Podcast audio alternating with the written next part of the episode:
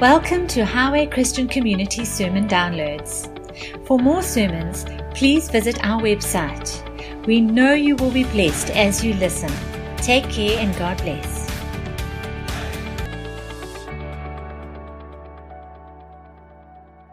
Good morning, everybody. It's a great privilege to be here, as always, just to be with you guys. I mean, we, we are here quite regularly and we just enjoy the fellowship. Um, it is awesome to be with the brothers, because as the brothers dwell together in unity, isn't, isn't that where the Spirit of the Lord dwells with us? You know, um, we have great strength when we are there to encourage one another. How many of you have ever had a word from God um, and you've known that it's a word from God, but someone came up to you and just confirmed that word and it just solidified it for you and it changed everything? So sometimes you can hear from God for yourself, but just someone coming and confirming that word can actually help you take action on it. Yeah? Amen. So, yeah, great privilege to be here. Thank you, Steve, and the leadership for the privilege. It's really awesome. And, um, you know, I've got, I've got quite a, a job to do this morning because what I want to talk about is something very close to, um, I think, all our hearts because it's the heart of God. It was the heart of Paul. It was the heart of Jesus. It was the heart of Peter. It was the, the heart of James. It, all of them shared God's heart on this that God wants us all to grow up and be spiritually mature. How many of you think that's a good idea? Because spiritual maturity is something that we're all aiming for. Am I right? But if we have the wrong starting place and the wrong destination, we end up in the wrong place. And so I want to discuss some things about, you know, how do we identify where we're at? How do we identify where we don't want to be? And how do we identify where we're going? And then how do we get there? And what's the mechanism in which we can approach this so that we do it in a way that it actually builds us up into Christ and that the whole body is built up and worked together in love? Amen? So this is going to be awesome, right? Are you as excited as I am? Yes. Amen. You give yourself a hand. right. So, so um, basically, this is the command that Jesus told his disciples. Now, you're all disciples here. If you're not, by the end of the service, come to me. I'll get you saved and you'll become a disciple of Jesus. Amen? It's not a hard thing. Jesus made it very easy. Because, number one, it doesn't even depend on you, it depended on him. Isn't that right? All right, so what does Jesus say? Well, he says, A disciple is not above his teacher, but everyone, when he is fully trained, will be like his teacher. How, mu- how much will he be like his teacher? Just like his teacher. Who was the teacher in this particular sentence? Who was saying this? So, was Jesus making the claim that we, as disciples, could be just like him? Is that the claim he was making? Would you agree with that? So he was claiming that everyone who believed in him would do the works that he could do and greater. He was claiming that Jesus came so that we could be. Okay, well, you'll get that. It's good.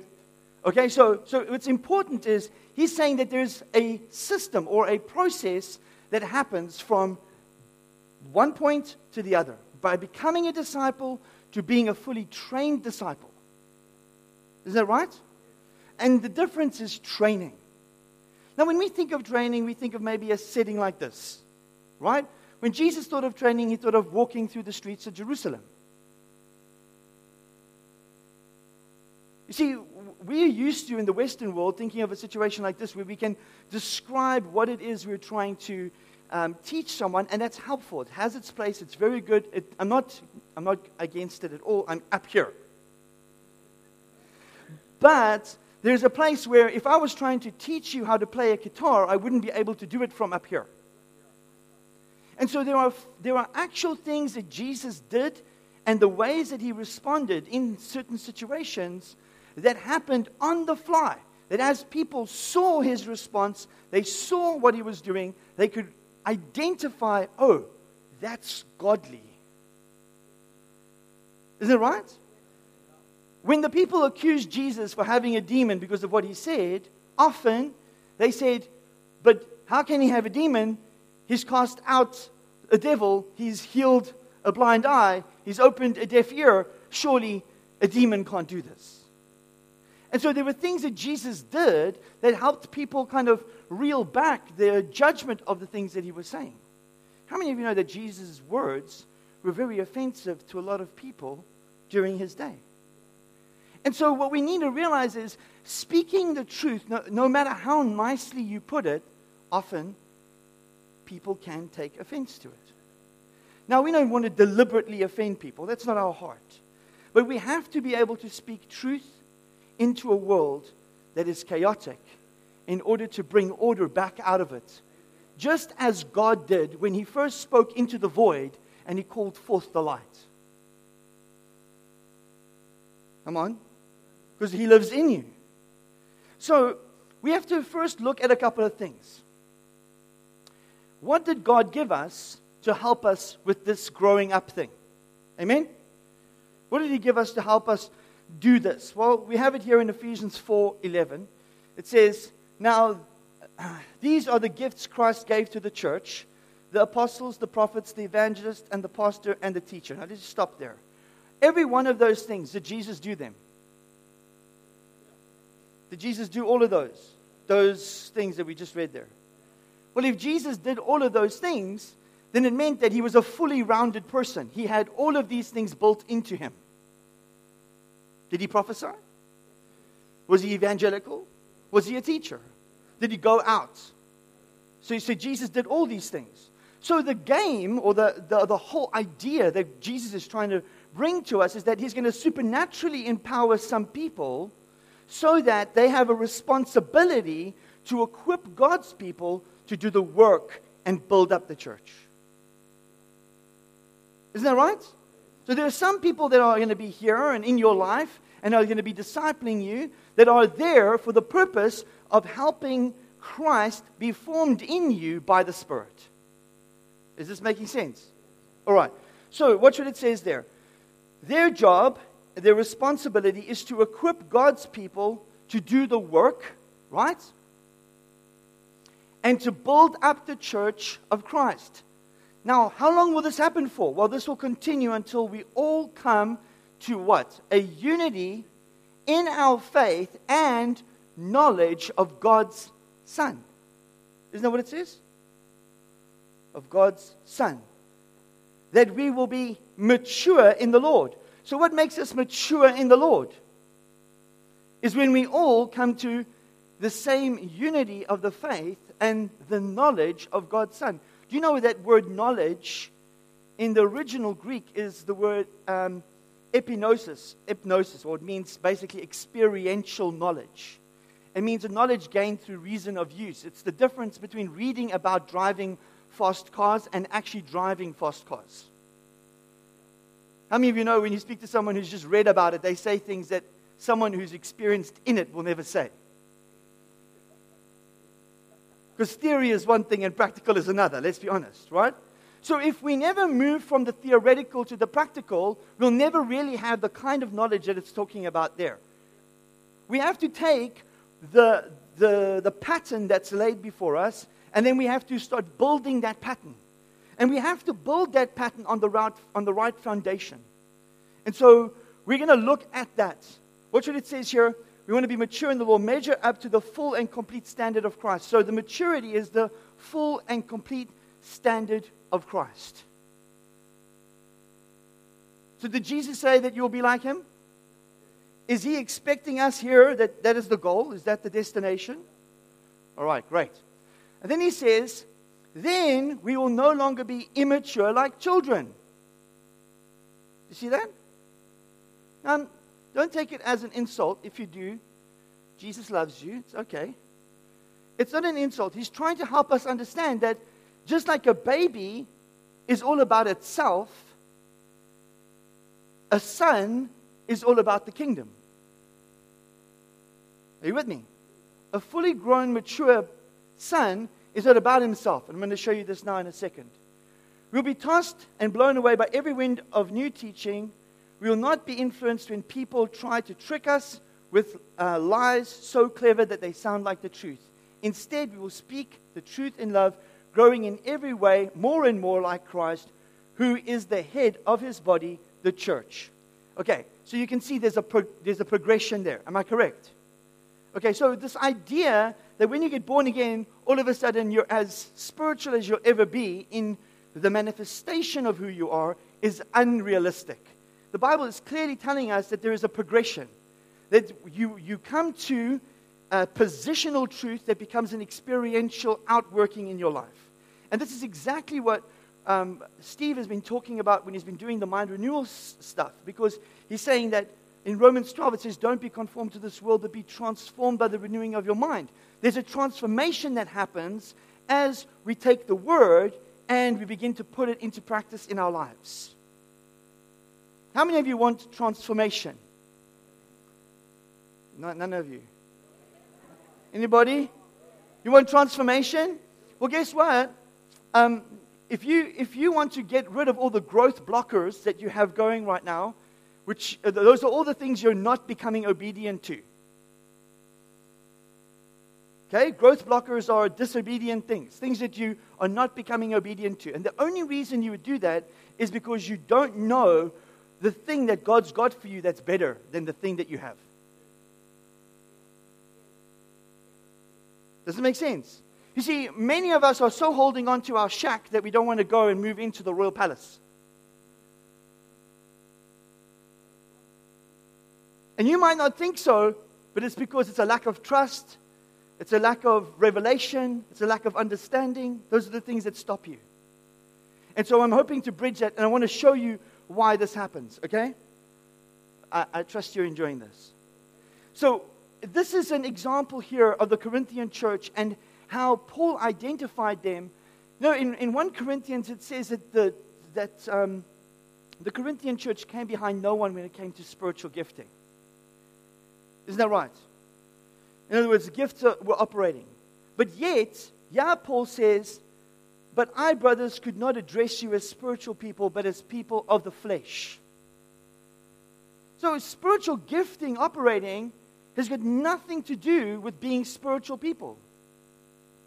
Because the Spirit doesn't operate by your works, it operates by the finished work through your faith. So you're not qualified for a gift. Otherwise, it would be something you earned, not something you were given.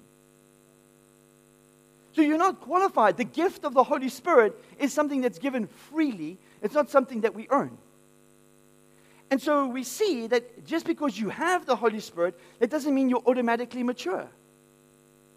So Paul is saying, I have to treat you like people of the flesh. Why?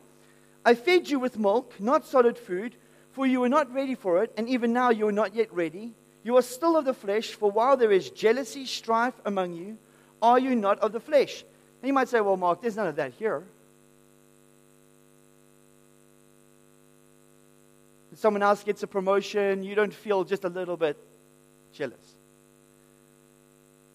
When something happens, you don't just get a little bit into strife. And I'm not talking about in the church only, I'm talking about in family. Instead of celebrating what other people are achieving, often we find ourselves wondering why it is that we're not achieving these things and then comparing ourselves to one another when we're actually meant to compare ourselves to Christ.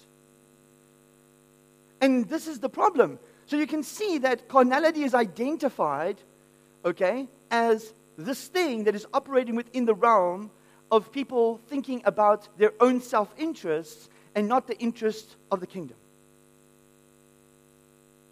Does it make sense? All right. So he says, Are you not of the flesh and behaving only in a human way?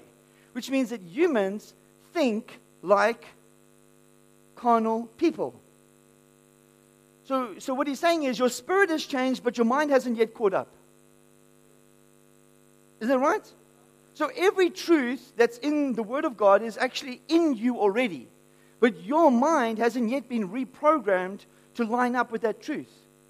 So it has to come in agreement with the truth in order for the truth to have a pathway to work its way out into your life. Okay. I was, um, when, when I was um, younger, because I'm still young, when I was younger, um, my parents took me to church all the time. I went to church with them always. And I really wanted to serve God. How many of you really want to serve God?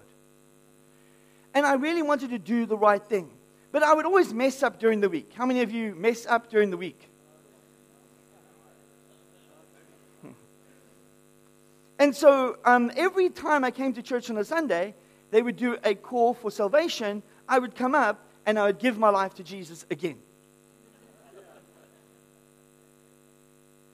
I did that about, I don't know how many times. It got so out of hand that the deacons finally told me, We think you're saved. and the reality that I'm trying to bring across to you in this is that I was constantly coming to Jesus to get saved, and then going back home to prove that I deserved it. And when I got back to church, I realized just how much I didn't deserve it. And then did the same thing all over again. And we, and we, we do this unknowingly. This is not something you set yourself up for. This is something that the devil kind of is trying to do so that he can disqualify your salvation because what he wants you to believe is that the blood of Jesus isn't strong enough to keep you. You see, the true, the true idea of trampling the blood underfoot is not about sinning, it's about denying the power of the blood to forgive you of your sin. This is really, really powerful. So you can see, even here in, P- in Peter, Peter himself has the same issue. 1 Peter 2. So put away all malice and deceit and hypocrisy and all slander, and like newborn infants, long for the pure spiritual milk, that you may grow up into salvation. So you see there, grow up into salvation. Again, a growing process. If indeed you have tasted and seen that the Lord is good. Now, it's very important that we understand this because we can see newborn infants don't eat solid food because they will choke. Isn't that right? So, so there's, a, there's, a, there's a strategy here that both Paul and Peter and many of the other disciples understood that they must have got from Jesus. Isn't that right? Okay, so I'm, I'm just trying to unpack that for you so you can see every time they're dealing with people who are slipping into carnality, they're saying, put it away. They don't say, deal with it. They don't say, fight one another over it, sort it out, fix it. They don't say anything like that. They say, put it away. They don't say anything else other than put it away. Why? Because it was never a part of you, it was never meant to be a part of you, and so it's never yours. Put it away. Okay? Watch this. This is what spiritual maturity is not. Okay? Can you, can you read that? Okay, well, let me, let me try. It's jealousy, strife, malice, deceit, hypocrisy, envy, slander. All of those are pivoted around the fruits of selfishness and they are directly opposed to the fruits of selflessness. Jesus said, If you want to be my disciple, deny yourself, pick up your cross, and follow me. And that might sound like a lot of work. It's not. Number one, you have to surrender to God's will. That means deny your will. Number two, you have to pick up your cross, means you, you have to decide that no matter what happens to me in this life, I've already overcome. And following Jesus means to stay in step with the nature, the character, and the power of God in your life. Come on. Am I preaching okay? You guys good? I'm just teasing. Okay. Right. Ephesians 4 31 to 32 says, Let all bitterness and wrath and anger and clamor and slander be put away from you. Along with all malice, be kind to one another, tender hearted, forgiving one another as God in Christ forgave you. What was the final command that Jesus gave his disciples? He said, If you love me, you will obey my commandments. The minute you read that, you think, oh, okay, here we go. We're going back to the 10. But Jesus says, no, this is my commandment that you love one another even as I have loved you. That means you don't, technically, you know that the, there's the two, the two um, laws that sum up the law and the prophets, right? Love the Lord your God, and then the second one, love your neighbor as yourself, or do unto those unto others as you'd want done unto you. The problem is, if you want to hurt yourself, then you have just, just reason to hurt others. If you hate yourself, you have just reason to hate others. Because your love for yourself then determines the love you have for others.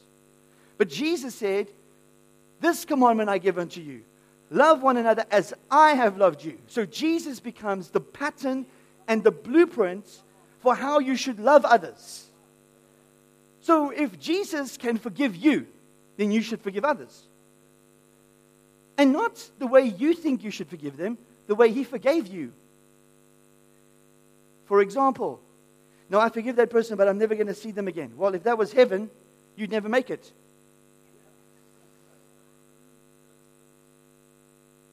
Isn't it right? You see, what God wants to do is He wants to put His nature in us, and then He wants us to develop that nature and work it out in our lives. Okay, it's, it's very, very important because unless you put on the jacket, no one can see the jacket. Isn't it right? Imagine you spent a thousand rand on an awesome outfit that you never wore. What would be the value of that? How many of you would spend a thousand rand on an outfit you'd never wear? Anyone? God paid with his son for an identity that many people never use. that their experience somehow triumphs the reality of what Jesus accomplished. That is a disaster. God paid the highest price so you could put him on. Not based on your ability to put him on, based on what he's done for you, you can put him on. All you've got to do is say, I surrender to who you've called me to be. Have your way with me. Does this, does this make sense? This is good stuff. Oh, hold on. So maturity has nothing to do with knowledge, okay?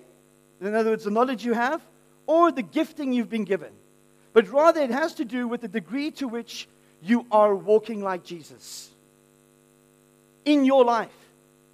This is how we know that we abide in Him, that we walk even as He walked. Was Jesus the perfect expression of the Father? In Hebrews uh, 1, verse 3, it says he was the exact imprint of the character and the nature of God. That means Jesus was so perfectly the Father that if you met Jesus, you would have met the Father. And Jesus even said so when he spoke to his disciples. From now on, if you've seen me, you've seen the Father. Which means Jesus represented the Father accurately. In his life, he surrendered to the words and the works of the Father. That's why now, as the Father has sent Jesus, Jesus has sent us.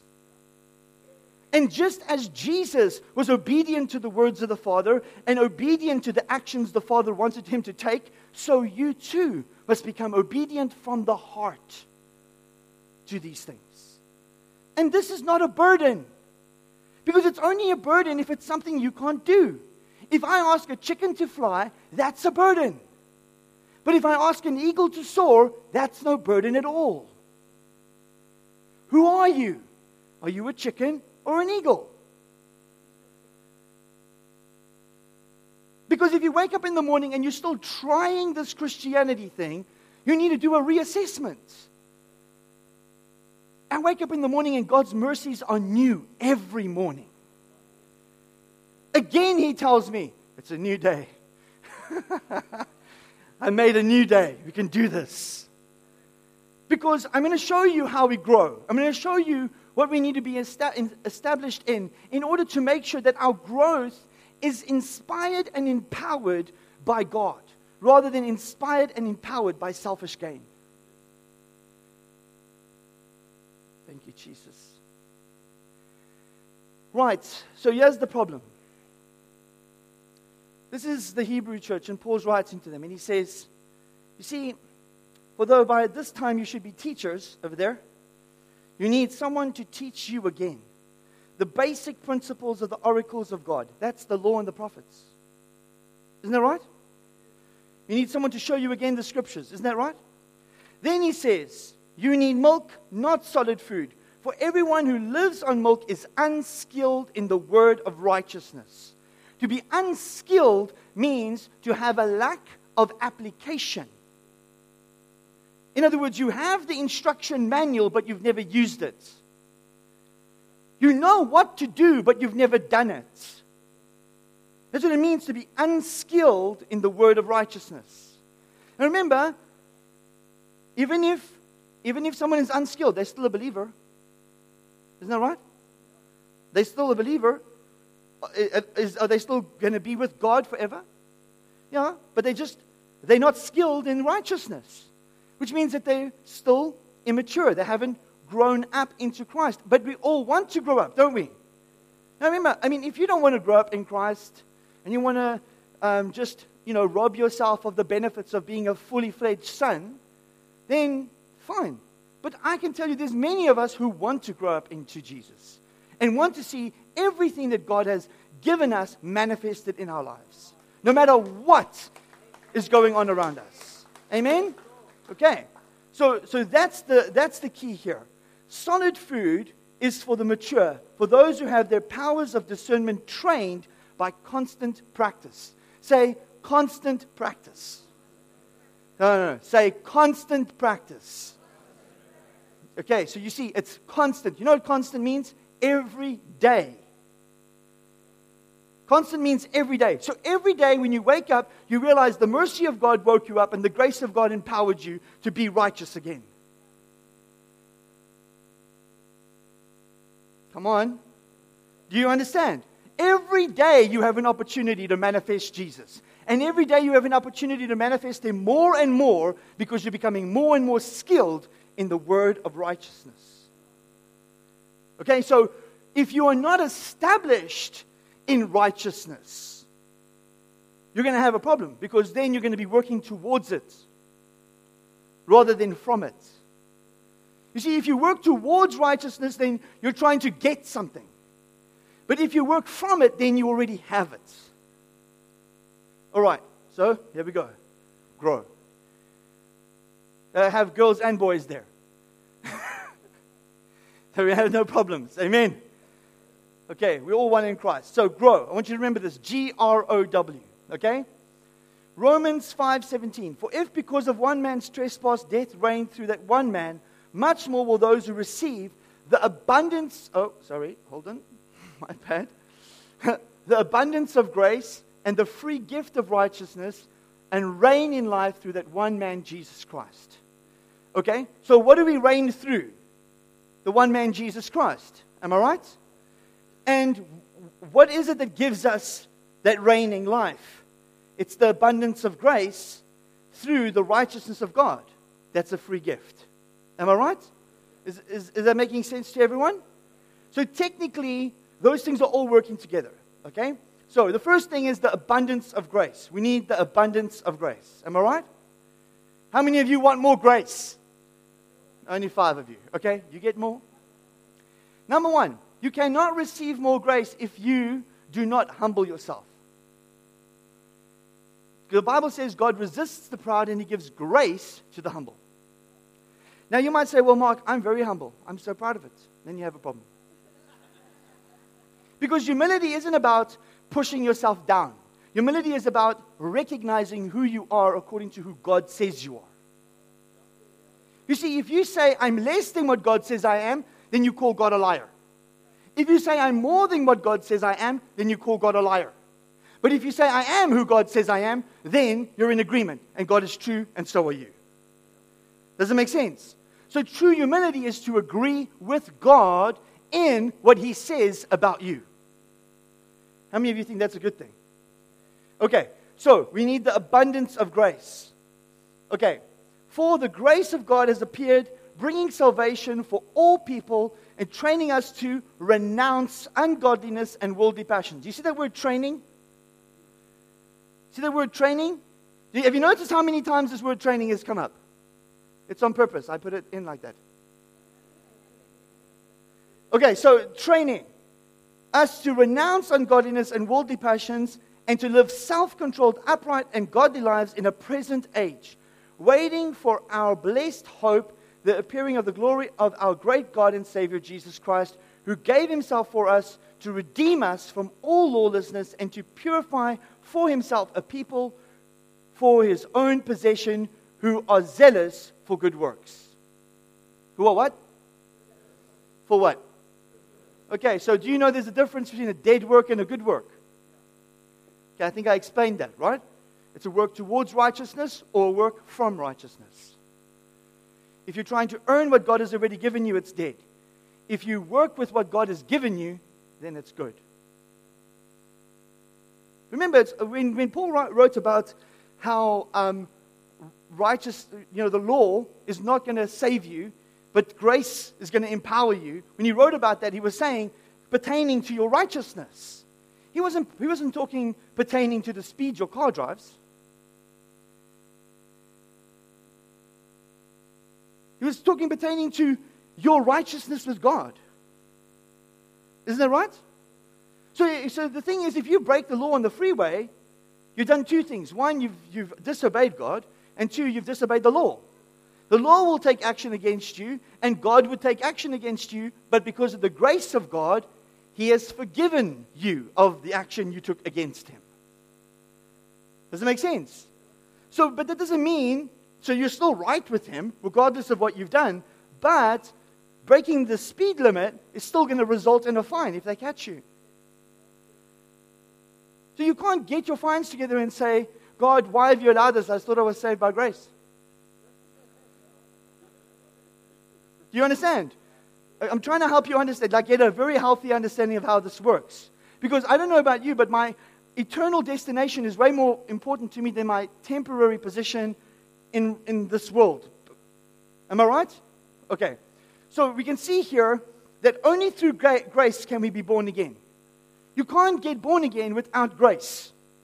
Because God, His grace is what made it available for us. The function of grace was never to cover over sin, but to take it away. Grace isn't a Old Testament covering over of sin. Behold the Lamb of God who takes away the sins of the world. It doesn't say, Behold the Lamb of God who covers over the sins of the world. Does it make sense? All right? And then the grace of God is what trains us to walk in righteousness. All these things listed here, are they not righteous things? Okay. That leads us to the free gift of righteousness. So you see the abundance of grace, the free gift of righteousness. Listen, Jesus will always point you to these first His grace and His righteousness. Why? Because you have to be rooted and established in love in Him. And if you're not, then everything you do will be to try and prove who you are rather than out of a place of knowing who you are. And you can't grow from the wrong foundation because your house will fall. Does it make sense? Your house will fall. Okay, so the free gift of righteousness. For I am not ashamed of the gospel, for it is the power of God to salvation to everyone who believes to the Jew first and also the Greek, for in it the righteousness of God is revealed. So the gospel reveals the righteousness of God. Isn't that right? And it says, the righteous shall live by faith. Is that right? So if the righteous shall live by faith, the righteous don't live by earning their righteousness, they live by trusting the righteousness that's been imputed to them. Okay? So now, because how many of you know the scripture says, by his wounds you were healed? 1 Peter 2.24. Is it a future tense, past tense, or present tense thing? It's past tense. So you have been made the righteousness of God in Christ. Isn't that right? And if you lose sight of the revelation of being the righteousness of God in Christ, then every time you read the scripture and it tells you you've got to change something, you'll think it's a judgment on who you are rather than an insight to who you're supposed to be. Come on. I'm, I'm really, I, I really want you to get this. It's so important because what we've lost sight of is that this, the scriptures are not there to try and the, this whole book that you have isn't a book full of God condemning you. It's a book full of God encouraging you to grow up into the full potential that He intended for you. And if you read it and you keep thinking, oh no, you know, um, I don't want to I don't want to um, do this because then I'm going to be working for my salvation. No, you really got it. How can you work for something you've already got? Once you've got it, you work out of it. You don't work for it, you've got it. How many of you are saved? Let me see your hands. You should be a little bit more excited about that. Right, so you're born again, right? So since you're saved, you can't work for it. But if you have the mindset that by doing it, somehow God is going to love me more, accept me more, then you will stunt your growth. Because you're growing from the wrong place. You're not meant to grow from the place of, I need um, approval in order to know who I am. It's like, no, I know who I am, so I do what I do because it's who I am. The secret to Christianity is not in the becoming, it's in the being. Okay? That's why Jesus didn't talk about the, um, you know, on the mount when he spoke about the, what was it called? The, what is it? The, the be attitudes. Because it's how you should what? Be. Not how you should do. Because you're not a human doing, are you? You see, he's talking about the, the attitude you have in your life, Jesus was explaining righteousness. He wasn't trying to condemn people, he was trying to say, This is how the righteous are. This is what righteousness looks like. And then he demonstrated it in his life. Is this making sense? All right, okay. I want to use this quick illustration just to help you, okay? As you can see, there's more, there's more good deeds than sin. Most people feel that if they can keep up doing good, then they can cancel out their sin. And even though they understand grace, they still think that if they can do enough good, they can cancel out the wrong that they do. It's like it's ingrained in people. The, the fact of the matter is that you don't get judged on this column because you don't get judged on who you're meant to be. You get judged when you act contrary to who you are. So that you could do a hundred thousand good deeds. They would never cancel one sin. The judge doesn't judge you for walking the old lady over the road. The judge judges you for robbing the bank. So sin can never cancel out. Do you understand? All religion does is try to tell you that somehow you can do enough to cancel out sin. But yet the gospel teaches us that you can never do enough. Does it make sense? So I can never do enough to cancel sin. Jesus canceled sin for me. Okay, well, you're not that excited about it. Right, this is God's righteousness. Because it's God's good deeds working on your behalf, not your good deeds at all. So in the New Testament, your goodness doesn't come from you, it comes from God. And if you're rooted and established on that, then the works that you produce will lead to maturity. Because unless you are rooted in righteousness and established in righteousness, you're not going to grow into the kind of tree that produces the right fruit. Is this making sense? All right, we're getting there. So, this righteousness, when we're in, established in it, it gives us the ability to overcome any obstacle. How many of you face troubles at work with different people, different situations? Okay, let me just call one that you all probably have someone cutting you off in traffic. You might not sound like an obstacle, but it's an obstacle because in that moment you're either doing a hip hop party for the devil or you're using the opportunity to speak life over that person. Isn't that right? You're either becoming obedient to your flesh or you're going to become obedient to your spirit. And if you become obedient to your spirit, then you're going to train yourself, okay, in who you are. You're going to you basically will be surrendering to who you really are rather than allowing your flesh to control your life. And when people see your life, let your light shine then they will bring glory to your Father who is in heaven. Isn't that right?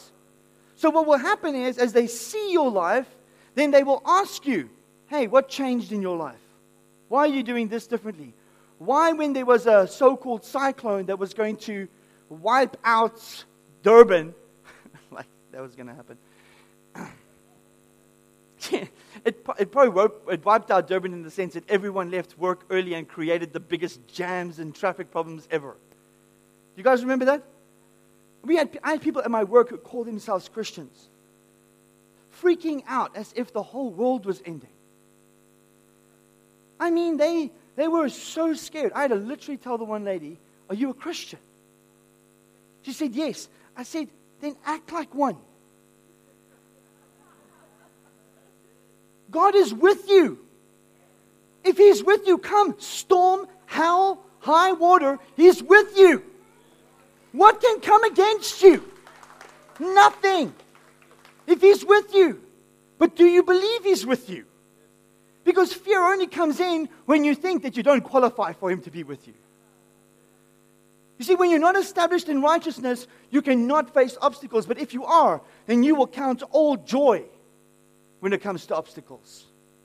You will see that situation with your boss in the office as an opportunity to break in from heaven into his life.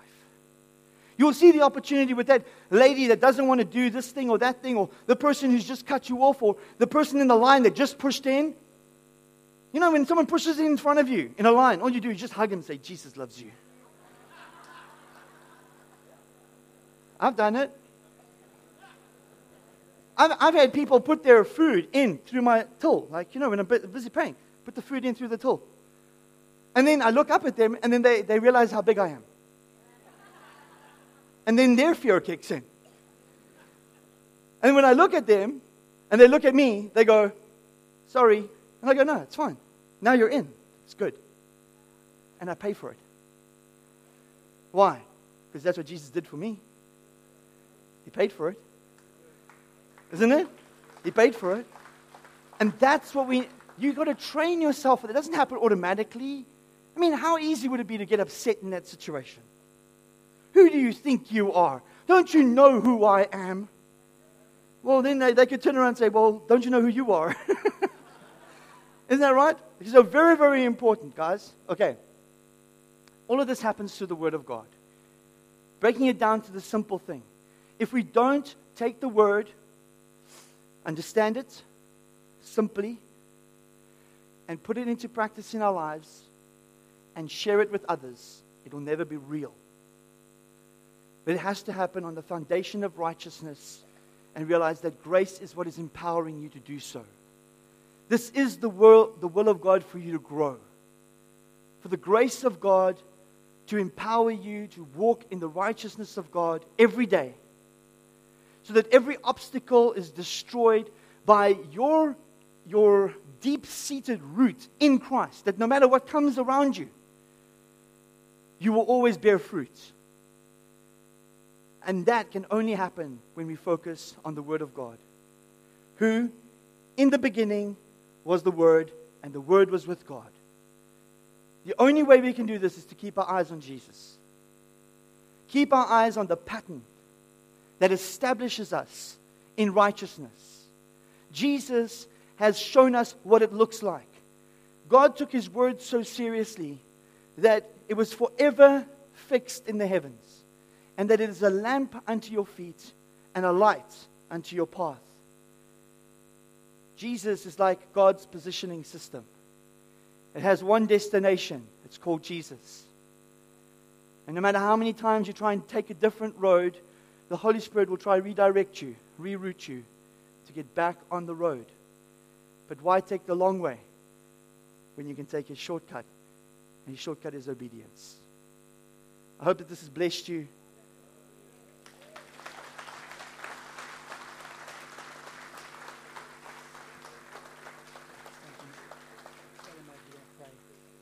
Maybe we can just stand up together. Uh, did you get the acronym there?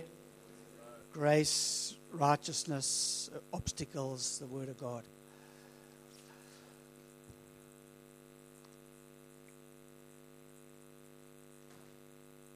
Yeah, a message on grace doesn't take one week to prepare or one month to prepare. It takes years to inculcate the good news in a way that changes your mind, how you think about God, His purposes in the church and in the world, and about yourself. And I think that ties up a lot with the prophetic word earlier about the unblocking of wells. Because wells have a propensity to be blocked. Nature gravitates towards atrophy. So it takes the continual renewing of the mind for us to walk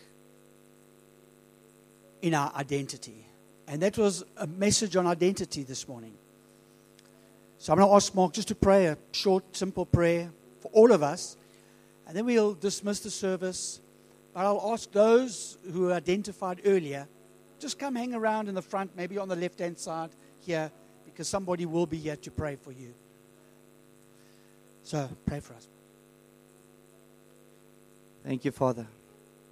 Father, we just thank you for everything you've shown us and given us this morning and reminded us. But I pray for every person here that they will be rooted and grounded in love, that the righteousness of God will be their, their passion. They will see that they were created to walk and talk and be just like you in every area of their lives. Father, that they will not hold back, that they will love the unlovable and bring joy to those who thought joy would never come. Father, I thank you right now to bless every single person with the revelation of who they are in you and who you are to them. In Jesus' mighty name, amen.